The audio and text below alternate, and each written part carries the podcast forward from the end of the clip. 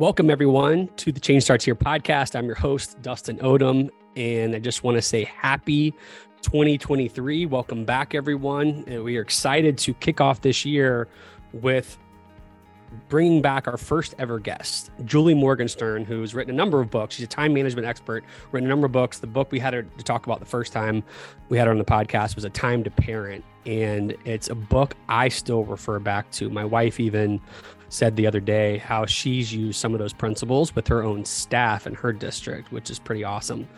Um, I will just say this is someone, you know, we've had a lot of guests on. They've been phenomenal guests. I will say how Julie gives advice and the type of advice she gives is easy to receive and easy to implement. And so this conversation, you know, we get a little bit on the couch for me, meaning, you know, it's 2023, we're all kicking off New Year's resolutions and habits and ideas and plans. And I just want to dive in and get our expert advice of how to accomplish what we set out to accomplish. And so that we're all not giving up on our 2023 goals in February. And so this is a great person to start with. I love Julie. If you've not checked her out before, you should go listen to our first podcast as well as um, go read her book or books. Um, she's just an awesome guest and a really easy person to talk to. So I hope you all enjoy this. I think this is a great way to come back and start a new year as you're listening. If you have a friend or family member that could use Julie's advice, please share this with them. And as always, if you're a subscriber, thank you. If you haven't subscribed, please hit the subscribe button so we can continue to get more of your support. So uh, thanks for making time for us. Enjoy this conversation. It was one of my favorite interviews just to have a chat, chance to talk with her. And I'm going to try to get her back more regularly given uh, how enjoyable she is. All right. So, Julie, uh, it has been uh, probably a year to two years since we've talked, almost two years now, I guess, since we've talked, which is crazy to think. It is awesome to have you back. I thank you so much for making time to come back and talk to us. It was my pleasure. I loved our last conversation. I'm looking forward to diving deeper this one. Well, I'll just tell you and the listeners. Uh, my wife wanted me to make sure that you knew. I think I told you after reading your book before we talked the first time. My wife and I were already trying to do some things from your Time to Parent book, but uh, a couple of your key tidbits from the podcast she's been using for two years now as chief of staff for her school district and it's helped her be a phenomenally better leader which is not what you ah. intended writing it for but i just she wanted me to make sure that uh, i told you that so we thank you very much that's awesome. Yeah, so we should, have, uh, we should do an interview with her. Yeah, we could. She she's she's definitely the all star of our house. So, um, you know, first question that we ask everybody now is, who are you, and what do you love about what you do? Well, I'm Julie Morgenstern, as you know, and I am a time management and organizing expert, and I work with individuals and companies around the world to basically help people tame the chaos in their lives so that they are really free to make their unique contribution. And what I do love about what I do is even 30 years into this, every client is so unique and has such, we all have such big goals and great intentions, and systems can either support us or block us from doing what we want to do and being the person that we want to be. And it is so fulfilling to work with people and help them achieve their big dreams. One of the things that so we we always ask people, you know, we'll ask you at the end of this podcast, you know, what's a favorite book of yours or books that you've read recently made a big impact and one of the things that you talk about in your book and a, a, book that often comes up that's a different topic but talks about the power of systems is atomic habits and they say, you know, just like you say, you've got to have strong systems. As you coach people, what do you see as the biggest challenges or barriers that people have to creating systems of effectiveness for themselves? I actually think there's a couple a couple things that get in the way. So f- first of all, I don't think people put enough support around the new habits that they're trying to create. We have this false expectation that like and self-judgment like oh, I should just get up earlier. Oh, I should just go exercise. Oh, I should just plan my day better. I should you know, and I think there's too much judgment of ourselves to actually problem solve correctly. Hmm. I, I really believe it's usually a combination of mindset and mechanics that actually unlock um, whatever is keeping us from building new habits. So, one is the mindset, which is this is not a judgment on me. There's something wrong with my systems. And then what is it? So if I'm not getting up early and I'm swearing I'm going to get up early every day and exercise, study yourself and ask yourself what got in the way. Hmm. Oh, I stayed up too late on scrolling on my phone. To, tomorrow night, I'm not going to do that. Then you make that new um, plan. And then you still stay up too late and you're scrolling on your phone and say, Why did I do that? Work backwards and say, Because I was so busy taking care of everybody else all day at work and then with the family that that was the only me time I was giving myself was after everyone went to sleep. Oh, how do you solve that? Give yourself a little bit of me time earlier in the day so sleep is not your only form of self care. Mm. So do you see how I worked backwards from a single goal? Yes. And to me, the best book on habits, which I was planning to talk about later, but I'll bring it up now since we're there, is a book. It's a tiny little book called Small Move, Big Change by a woman named Caroline Arnold, who was a Wall Street high powered, high achieving person who kept making resolutions for like 10 years and not keeping them. And she, she broke through. And what she discovered is that when we want to change anything, truly only focus on one or two habits maximum at a time and make and because every habit is really a cluster of habits. Mm. And so if it's, I want to wake up early and exercise, that's all you need to focus on. And then as you hit the obstacles to that, you see what habits are attached to that that prevent you from doing that, working backwards. So that's why we should all, only take on one or two habits at a time because you'll actually get to the rest of the habits that are connected. And that's how you rewire yourself. So getting back to your big question, which is what's the thing that gets in the way? I think we underestimate the consciousness and the sustained attention uh, that we need to rebuild new habits. We just mm-hmm. think, oh, I'm going to flip a switch and I'm just going to get up early. Oh, I didn't. Oh, I'm such a loser. I must have a fear of success. No, you don't. You need to really surround that habit with a lot of support and attention and be a scientist and then you can actually build new habits yeah one one thing that I, I, probably haven't thanked you enough for that i think is just so naturally you is most people that are in the uh, time management space I, I believe they don't mean to but give an air of like they've got this together and so when i read their materials or i listen to their podcasts I am already terrible at self talk. So I already feel like a failure. Then I realize there's no grace for like messing up you from the moment you talked about how you got to be a time management expert talk about your struggles that led you into it which is so refreshing because you can just remind the audience how you got here so everybody knows how uh, wonderful of a human you are in terms of you know you just didn't just walk in saying i'm a time management expert this is something you grew into and helped develop over time yeah yeah for sure i mean i definitely grew up a, a very notoriously disorganized person um, and I, you know, we've talked about this before, but like physically, I like lived out of piles. I was a super right brain creative person. I was in the theater. Every single object that I ever came across, I collected because it was the potential to inspire a character or a scene or a script or a piece of writing. And I was always in chaos and always late and always unprepared. And I always pulled it off. I always pulled it off because despite my chaos, I had like enough smarts and enough something to like pull it off. But the stress and the cost of getting there in that way really stole from my self confidence. It stole from my ability to ever relax. Like, you know, when you always feel like behind. And when my daughter was born, I realized very quickly that I may not mind being a conquistador of chaos, but I cannot impose this on an innocent young child. Mm. That we're always going to be late for school and we're always going to be like running, running, running. Like kids operate at a different pace. I didn't want to sweep her into that chaos. Like I, sh- I needed to slow down the pace of the child, not have my child speed up to my crazy pace.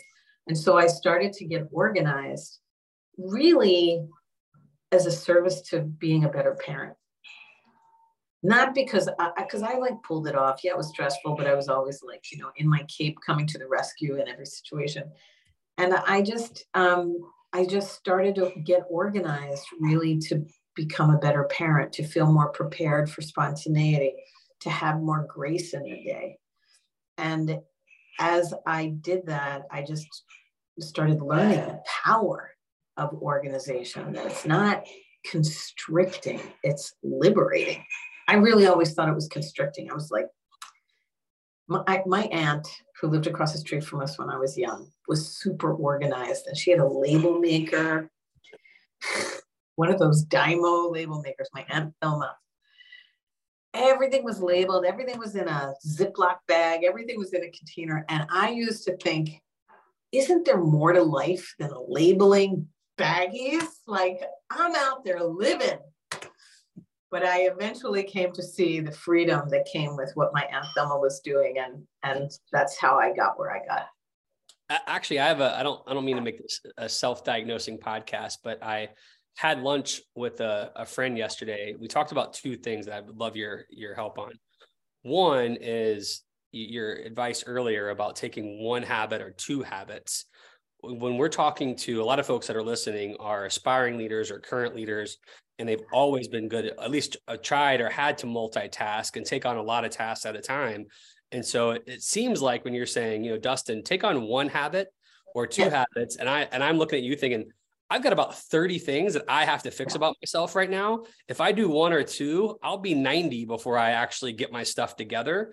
Yeah. what is your feedback to me or others who push back on you with that yeah, no, I you you if you try to take on 90 things at once, you're going to start many things, finish none. And it's too much. I mean, you are where you are and every person who's listening is where they are because they actually have a lot of great skills. Right. And high achievers tend to have the mindset of like, what am I doing wrong? Not what am I doing right? We don't celebrate our successes. We don't recognize our capabilities we're strivers. That's what striving is.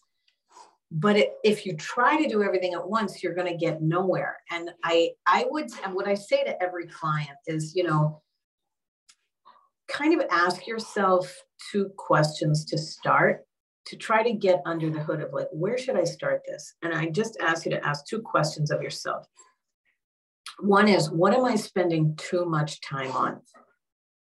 Just answer that question too much time on emails, too much time in meetings, too much time on my cell phone, too much time watching television, too much time um, procrastinating. Just pick the thing you're spending too much time on concretely.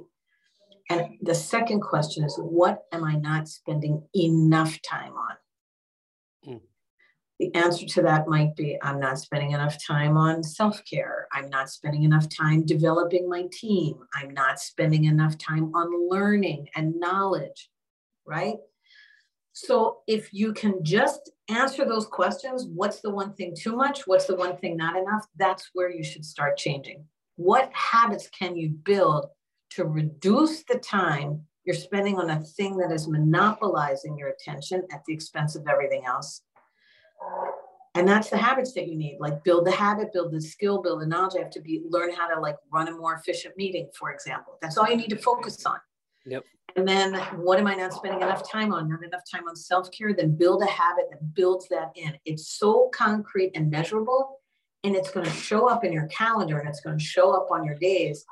And just focusing on those two things i promise you every other habit is connected to those of your list of 90 almost every one I, I love that. I think, uh, as you said, you know, are you spending enough time on learning? Some of the best leaders, you know, executives, CEOs of massive companies uh, that have been mentors in my life have always told me one of the things that they really spent time on. You, you said one, another one, which was uh, making sure you're developing your folks, but they would spend, you know, one person would take a day a month and block it off to read, learn, focus on the industry that they were in. What's your encouragement for leaders to spend time on learning? Why should that be a priority? And how do you encourage folks to find that time or make that time in their schedule? It's a great question, and it's fun to jump into this one. So, I agree that everybody sort of leaders strive for learning. How do we create the time? So, the first thing that you want to do is ask yourself what's the right unit of time for the way you like to learn best. So, some people taking a whole day, sure. Other people like, if I had a whole day for learning, I would be climbing out of my chair. Like, I can't sit still that long. I don't, I can't read for eight hours. I can't listen and absorb that much information. So know and ask yourself, what is the most efficient and effective way for me to learn? Some people it's reading, some people it's auditory, some people it's talking to others. Hmm. So know yourself. What's my most efficient way and best way of learning? How big a unit of time do I need for that? Is it an hour a day, a half hour a day, a day a month, uh, a, a, a week every quarter where I go to a conference or a retreat and I just absorb? So that's one. It's it's knowing yourself. And the second thing that I've been saying more and more and more and more lately in my coaching sessions with executives who have this challenge when you show up for your learning, only look for the information that you don't already know. Mm. When you're reading through, let's say you want to read books or you want to read articles or you want to, you know, stay on top of the industry knowledge or whatever, and you're collecting all these articles, when you sit down to read a 30 page report, you don't need to burden yourself with taking notes on all 30 pages. Read for what you don't know. That's probably 10, 15, 20% of what is in that report. Mm. And that is efficient. I just worked with a client a couple weeks ago, high powered executive, and she just never sat down to do her knowledge time in her, her knowledge time. And that was the unlock. I was like, you don't have to read that 25 page thing. How much of that do you already know? It just confirms what you already know 80% of it. So mm. only read for what you don't know and then have a great note taking system where you are collecting. It's like your own little school of business, your own little school of management, your own little school of being a good human in the world. And have like one document or one notebook or, you know, where you just capture what you didn't already know. Because what you know, why, why do you have to write that down? You already know it. I, I had no idea. I mean, you saw the the pre-show notes that we're about to go. We're about to scrap all of these because I'm so fascinated. And, and this is the first conversation that we're having within our new year of 2023 and so many people you know are, are folks that are setting goals for the year and so this is all really relevant uh, to us yeah. when you say like a note-taking system an organization system as folks are you know trying to think how they're attacking this year do you have a particular system that you recommend? Do you have a particular type of notebook system or note taking system you recommend? Or do you just try to give a lot of flexibility to find what works for Dustin or what works for Julie? Yeah, I do think it really varies by person. So I can't give you one perfect answer, but I can give you some questions to ask yourself to find the right system for you. Mm.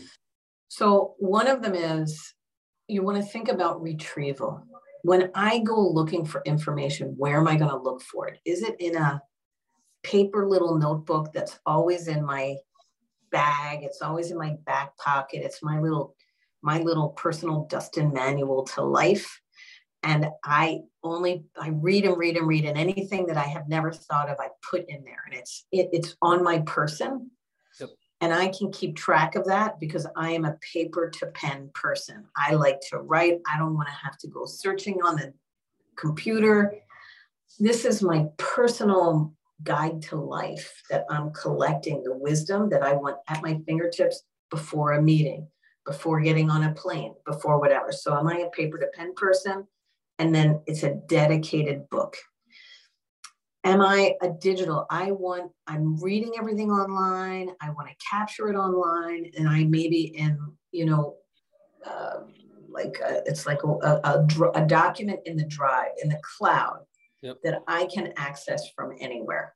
Yep. And it can just be a Google Doc. It doesn't, if you're on Google, it could be a Google Doc. You don't need anything fancy, but you need one document that has the title that resonates for you life's life's wisdom, management wisdom, you know, 501, whatever you want to call it. And then you read, you copy, and you paste. You could also do it on like your notes app on your iPhone if you have an iPhone, but not everybody has iPhone. But if you have a notes app, yep. if you want it where you just have access to it, it's all think about retrieval. What is do I, you know, if you have it in a paper, but you are forgetful and you never keep something with you, make it digital and in the cloud, never on your desktop. Never like on your cloud was, the cloud was made for me. I think. I think. Yeah. yeah. What's interesting though is that you know I've got my wife who, um, again, chief of staff. You have to assume that person's incredibly organized, which she is, uh, and she has you know a paper planner system that she loves and i've tried and it just doesn't work with my head. And so to your point the, the best thing that we can be doing is asking ourselves better questions to develop the systems that work for us so that we can get better results for ourselves right? That's exactly right. So am i a digital or tactile person? A digital person is you tact visual tactile is your wife. Your wife operates better writing things down. She knows where on a page she wrote something that's like six pages back in the upper right corner in she green does. ink. I know where that is. That is a visual, tactile person. Yep. Am I a digital linear person, which is just like I am on the computer, I can do searches. It's not relational. It's just like I have a keyword and I want to look something up. That's digital and what, where do I want to access it from? From how many places? Is it always at my desk or do I want to be on the road anywhere accessing it? If so, a digital person has one doc, one document. Don't make it complicated. You don't have to subcategorize. You can search within a document, right? Yep. Or I am, I like your wife wants a, she's a paper planner. She could use a little paper notebook if she wants but the last thing I would say to everybody is make sure when it comes to learning, you capture it in one place and don't embed it inside another thing. So a lot of times we take notes in meetings. Yep. And then out of those meetings, there's to-dos that come out of those meetings or lessons that come out of those meetings. If those to-dos and lessons stay embedded in your meeting notes, you're never going to retrieve them. You're like, what meeting how many pages? Where is it? So extract for retrieval purposes. To-dos should come out of your meeting notes and immediately go in your calendar.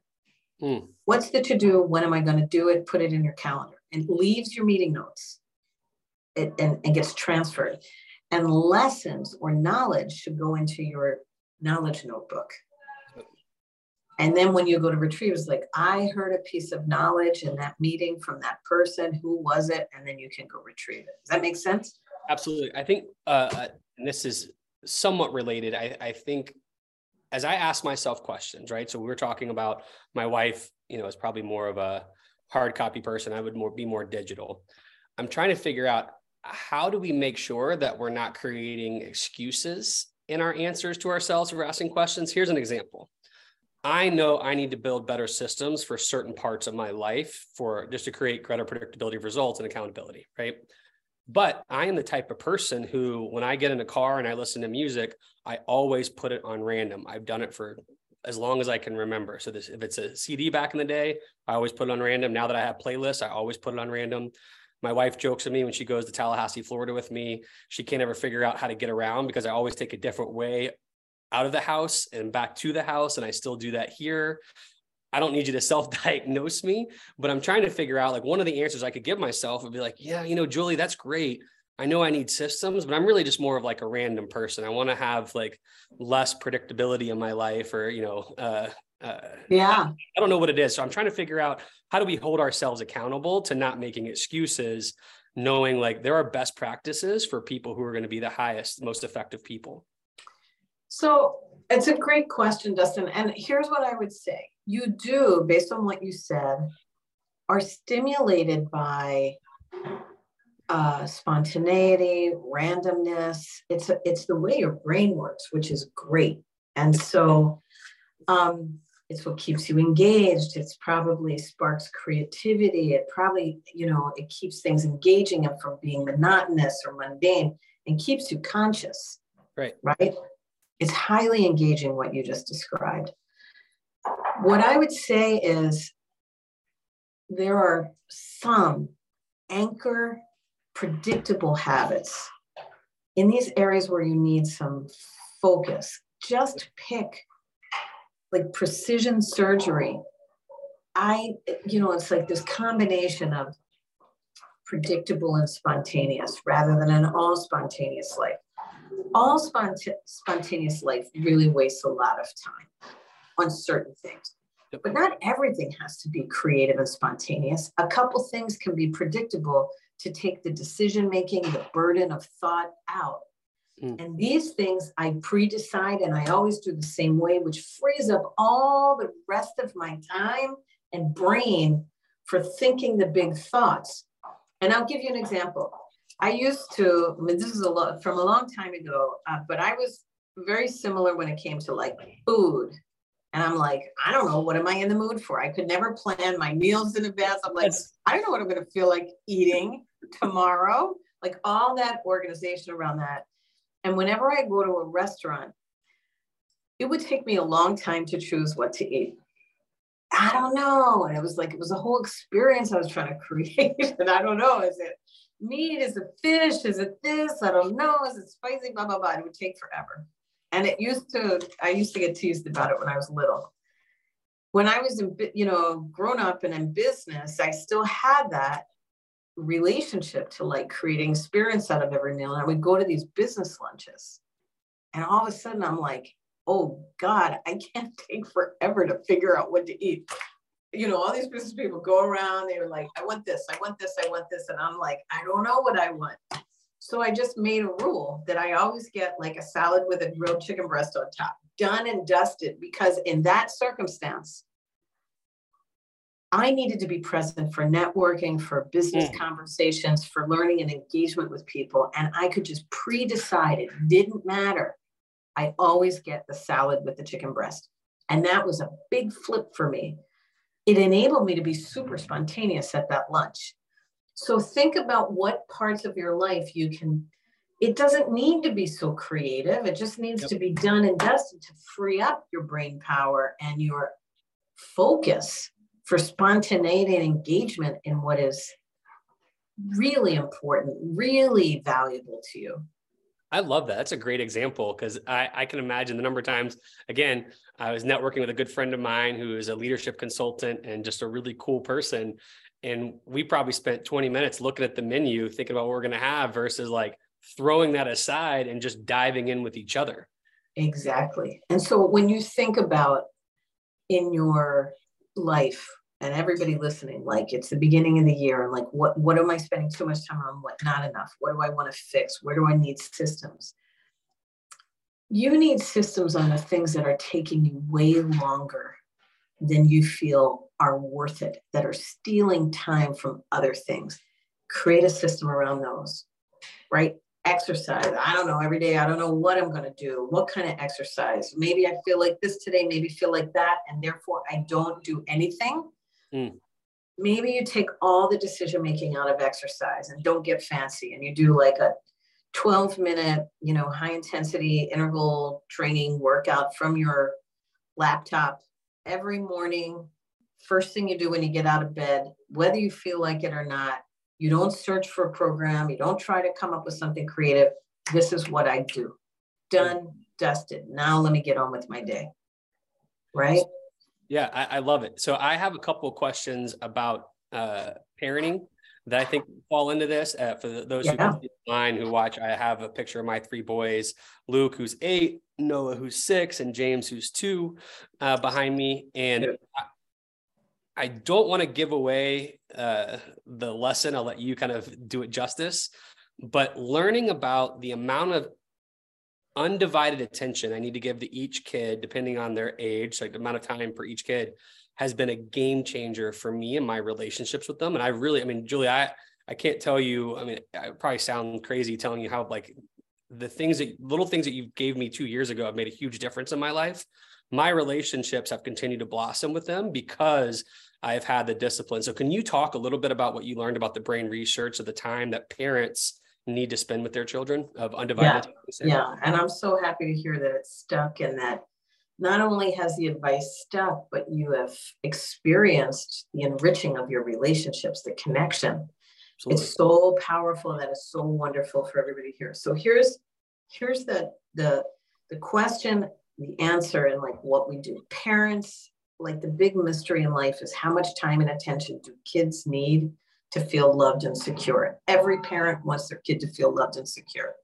And every parent has always been like, well, how much time is that? I never can give them enough time. And so I, when I was writing my book, Time to Parent, which was uh, intended to be the first manual to advise parents how to allocate your time as a grown up with between kids and a job and a relationship and a, your health and how, how are we supposed to do it?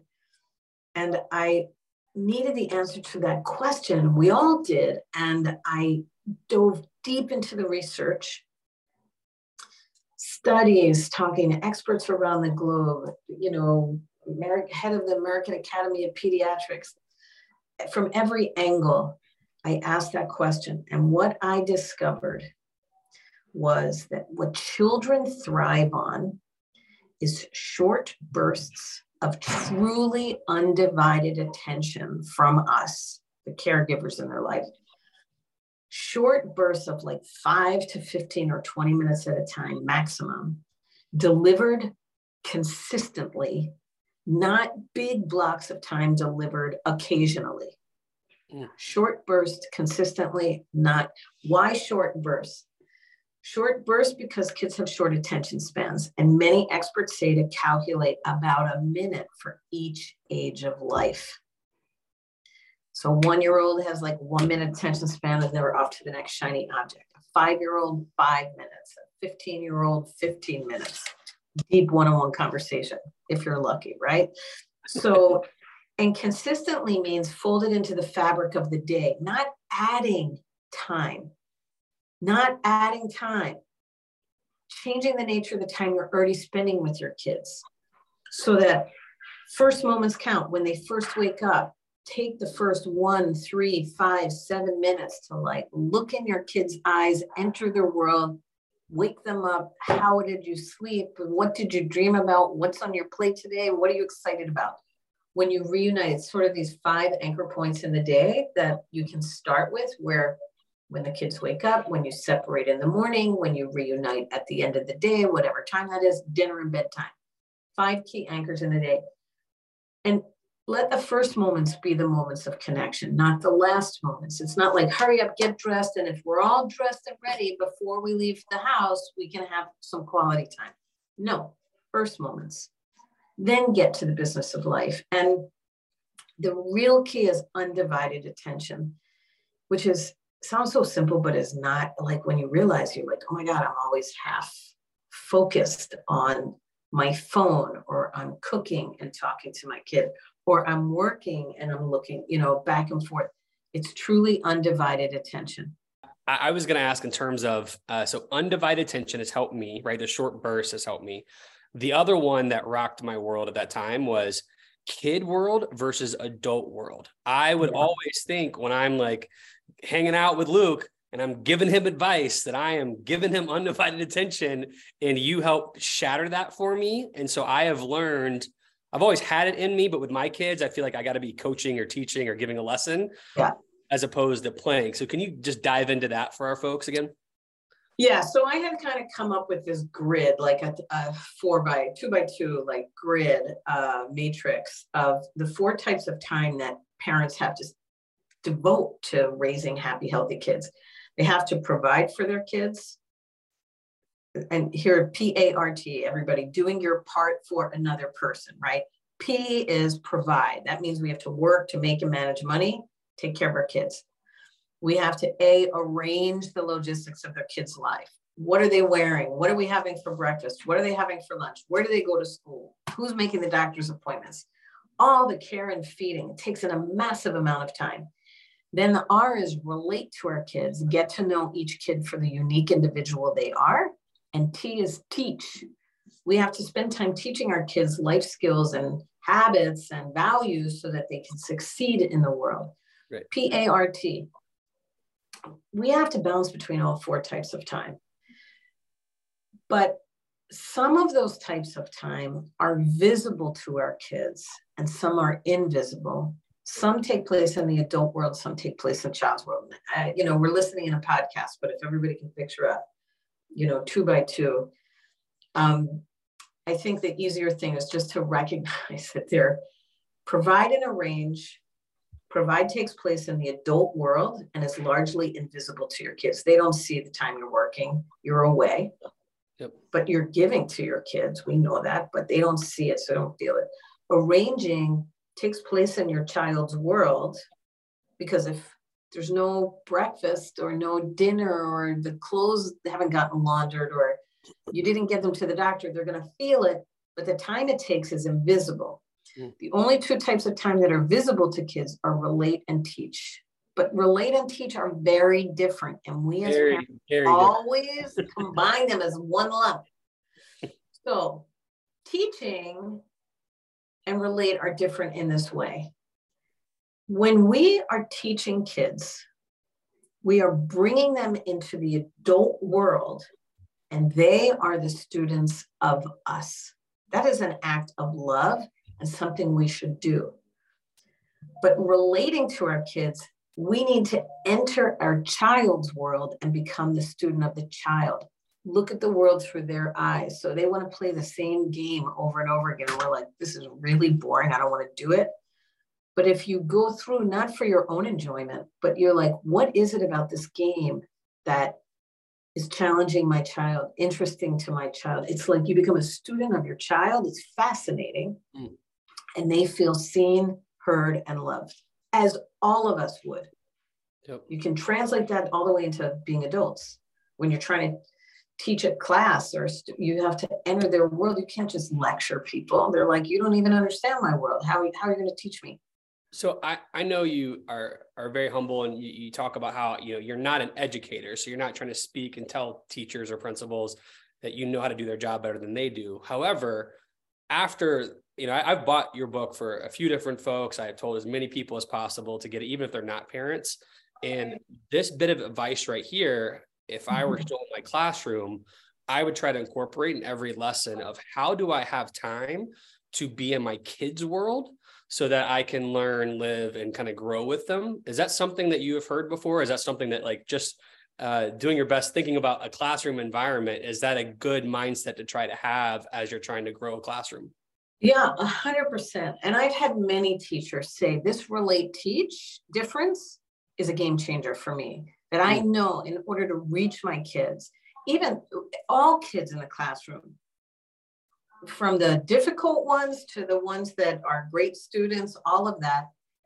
If I want to teach them, I have to get to know them first. I have to relate to them. How are they going to listen to me if everything is just teach, teach, teach? So I've had many teachers um, say that's been a game changer for them. And, and it, it actually, you think in a way that it might take more time, but it actually takes less because if you relate before you teach, people will follow you. If you go to teach before relate, you get walls up. And I want to tell you a really uh, relevant story in the world of education about this. And I wrote about this man in my book. When I was in sixth grade, I elementary school, I went to a school called Greenfield in Philadelphia, and I had just moved into Center City at, and started sixth grade in a brand new school in a brand new neighborhood. Didn't know anybody, and I was really intimidated. You can imagine going to a brand new school at the age of ten, right? When you usually and I still remember to this day that I walked into that school and standing at the top of the stairs was Mr. Brown, the principal. And he said, Julie Morgenstern, welcome to Greenfield. And that man saw me and knew me and welcomed me. And he was the kind of principal that knew every single student's name, their siblings' names, their parents' names. He knew who you were. And about 12 years ago or so, I never forgot Mr. Brown. I would say that he actually, his, I guess, validation of recognizing who I was gave me a sense, it guided me my whole life, my whole life. Mm. It was like I felt seen and known. And about 10 or 12 years ago, we somebody discovered Mr. Brown on Facebook. and within like two weeks, students from all over the country and all over the world gathered on, befriended Mr. Brown, who's then in his 80s, and said they had the same exact experience. It was game changing for every student who ever went to Greenfield for about as many years as he was principal. Everybody, he, and he still remembered all of our parents and siblings' names, and he was 80. Wow. That's the lesson of time. Relate first, teach second. And um, he's an amazing man. He was an amazing educator. I love it. So before we get to the last rapid fire questions, I do want to ask a question that I didn't spend much time on in our last interview, which is uh, how to deal with curveballs, right? The pandemic brought us a major curveball, obviously, and reset our life. And so day to day life was already stressful. Then the pandemic comes in and just wrecks everybody's norm. Since then, you know, there's been all sorts of curveballs off of that. And so you know 2023 is going to bring its own curveballs. Every day brings its own curveballs. And so a, a, question i have for you is as our listeners set their goals right hopefully to go after one or two habits you know they're going to experience success and failures but they're really going to experience some sort of curveball it's really going to throw them off track. What's your advice for people to be able to handle and do their best to stay on track when they're thrown curveballs? Yeah it's a great great question um, I think that we all need to get to know each other. This is one of the biggest lessons coming out of the last two and a half years is get to know yourself really well and also then ultimately your family, your each of your kids, your spouse, and even each of your employees if you are managing a team.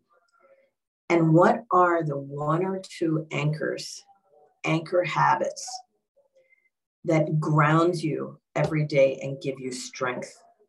And hold on to those no matter what when curveballs hit. Always hold on to those. Um, i don't know that i we talked about this story last time but i'm going to give you an example of that. I was starting to coach a, uh, right in january of 2020 i started to coach a newly appointed ceo of one of New York City's largest hospital systems. And he hired me because he had been promoted from chief operating officer. And as chief operating officer, he had mastered that job. And he had a really good work life balance. His family life was so important to him. His health was so important to him. His hobbies and passions were so important to him.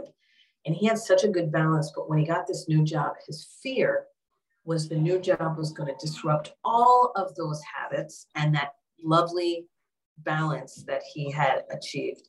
So he hired me to coach him into his new role in his first 90 days. And we worked together in starting in January 2020 and we organized his workday and his team. And then he had his two and a half hour morning personal routine and his evening routine with his family and his weekends and all of that, had it all nice and neat. And then COVID hit. New York City, March 13th, 2020. And everything got thrown up in the air, as you can imagine. He's the CEO of a hospital at the epicenter of COVID. And to his credit, he kept coming to his time management coaching sessions. And we started to pivot. And you would think that the first thing that we would have tossed was all that self care time yep. and just focus on how you're going to get through the crisis. But we did not. We shrunk. We kept him with two daily anchors. We shrunk his two and a half hour morning routine down to a 30 minute workout every morning at 6 a.m., no matter what the day had brought or was to bring. And at 8 p.m. every night, he stopped no matter what was going on. He went into his newly organized home office. We had organized. Thank God the timing couldn't have been better and his passion was music. And he had an incredible sound system in his office and a beautiful leather chair. And every night at eight o'clock, he would sit and listen to music for anywhere up to 20 minutes. And he kept those two daily anchors throughout COVID. And he swears that having those two daily anchors kept giving him twice a day to step out of the chaos, get recentered, and come back and make smart decisions, guiding 50,000 people through the worst healthcare crisis in 100 years. So, if, and that's the lesson, which is know what grounds you personally and even in your work life, a couple of small habits that center you. And then you can handle those curveballs, but never throw it all up in the air because then you have nothing to, to stay centered. Yep, I love the anchor uh, analogy. All right, so I know we've, we've got a limited amount of time. I promise you I, w- I would get done on time, so I will get there. The questions that I've been excited to ask you, which we did not ask you the first time, are the rapid fire questions. And so I'm really curious to see what your answers are. So the first question is What's a habit or discipline that you utilize on a regular basis, whether it's daily or weekly, that helps you become the best version of yourself? The number one habit is that I end every single day taking 15 to 20 minutes to look at tomorrow plus two days beyond that. Plan tomorrow plus two. I go into every day prepared mentally. It enables me to shut my workday off, knowing I know what's coming. I can now tie today in a bow and go and relax and I'm able to always go into every day prepared and even see in advance, like if I'm looking three days out, why am I still doing that meeting? Things have changed. I don't need to attend that. And so I can trim my schedule to stay current with all of the dynamic changes that come with any day and work life and always be focused on highest priorities and go in prepared. It's a, it, it keeps me focused on highest priorities and keeps me from getting thrown off track by wild things that really don't need immediate attention. Yeah. How long have you had? I like the tomorrow plus two. How long have you had the tomorrow plus two? I really like that. I I would say I've been doing tomorrow plus two for 20 something years. All right. It's it's a, it's my base habit. That's great. All right. So uh, I'm I get so curious. I get off get us off track on rapid fire. So you may have already answered this, but feel free to add to it if you want. What's a book or books that you have read that you think other people really need to check out? Okay, we already talked about one Small Move, Big Change by Caroline Arnold. Highly recommended, brilliant, best book on habits I've ever read. Mm.